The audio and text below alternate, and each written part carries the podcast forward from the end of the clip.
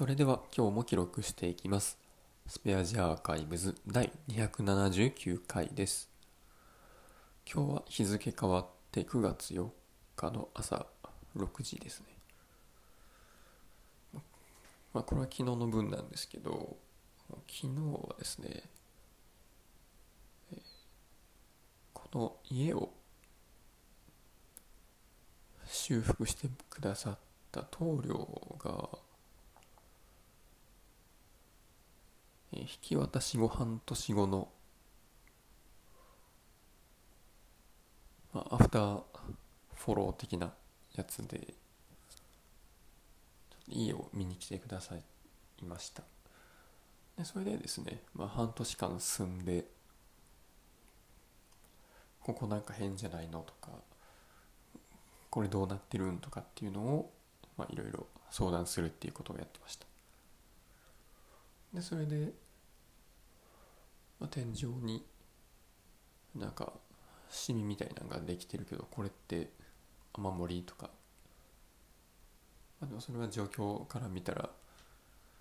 そのすぐ下のところまで水が伝わってきてないから、まあ、これは雨漏りではないとか、まあ、それとか、まあ、梅雨時になって湿気が多くなるとこの窓が湿気を吸って膨らんでちょっと動かなくなるとか、その辺は、まあ、次梅雨で動かなくなった時に呼んでもらったら直すとかですね。まあいろいろそういうことを相談してですね、まあ、その住んでから1年以内に気づいたことだったらあのこっちで負担して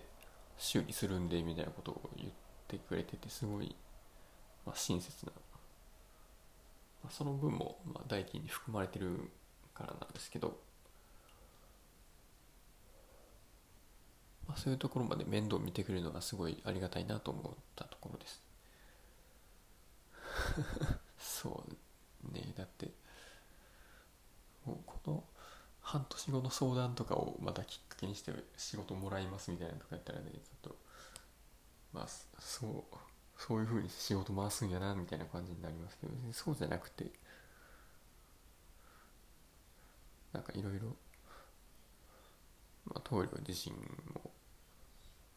なんかあれここなんか変やなみたいなとか見つけてちょっと直今度直しますねみたいなとか言ってくれたりとかね。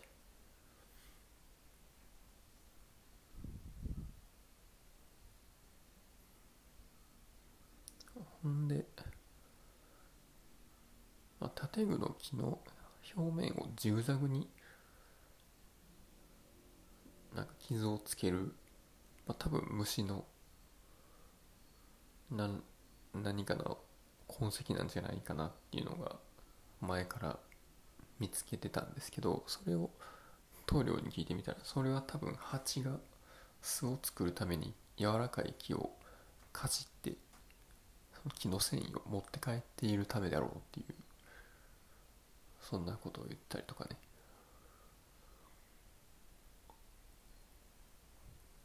まあ、どこに蜂がいるのかはちょっと分かんないんですけど。蜂の巣の対策はしないといけないですね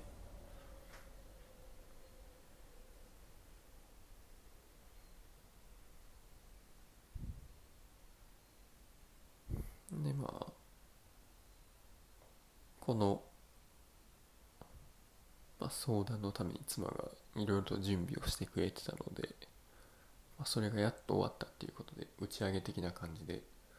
あの王将に久しぶりに行ってきました。やっぱり王将の餃子も美味しいですね。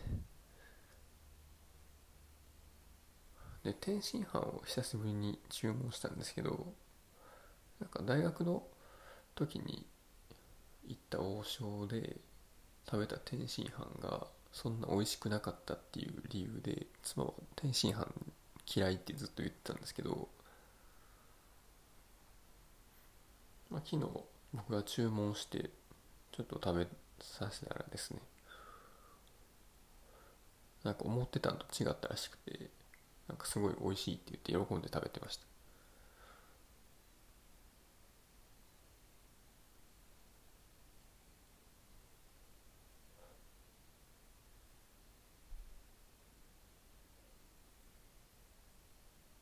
何やったんでしょうね。何と間違ってたんでしょうね。まあそうですね。今日はこんなもんですかね、はい、じゃあ以上です。ありがとうございました。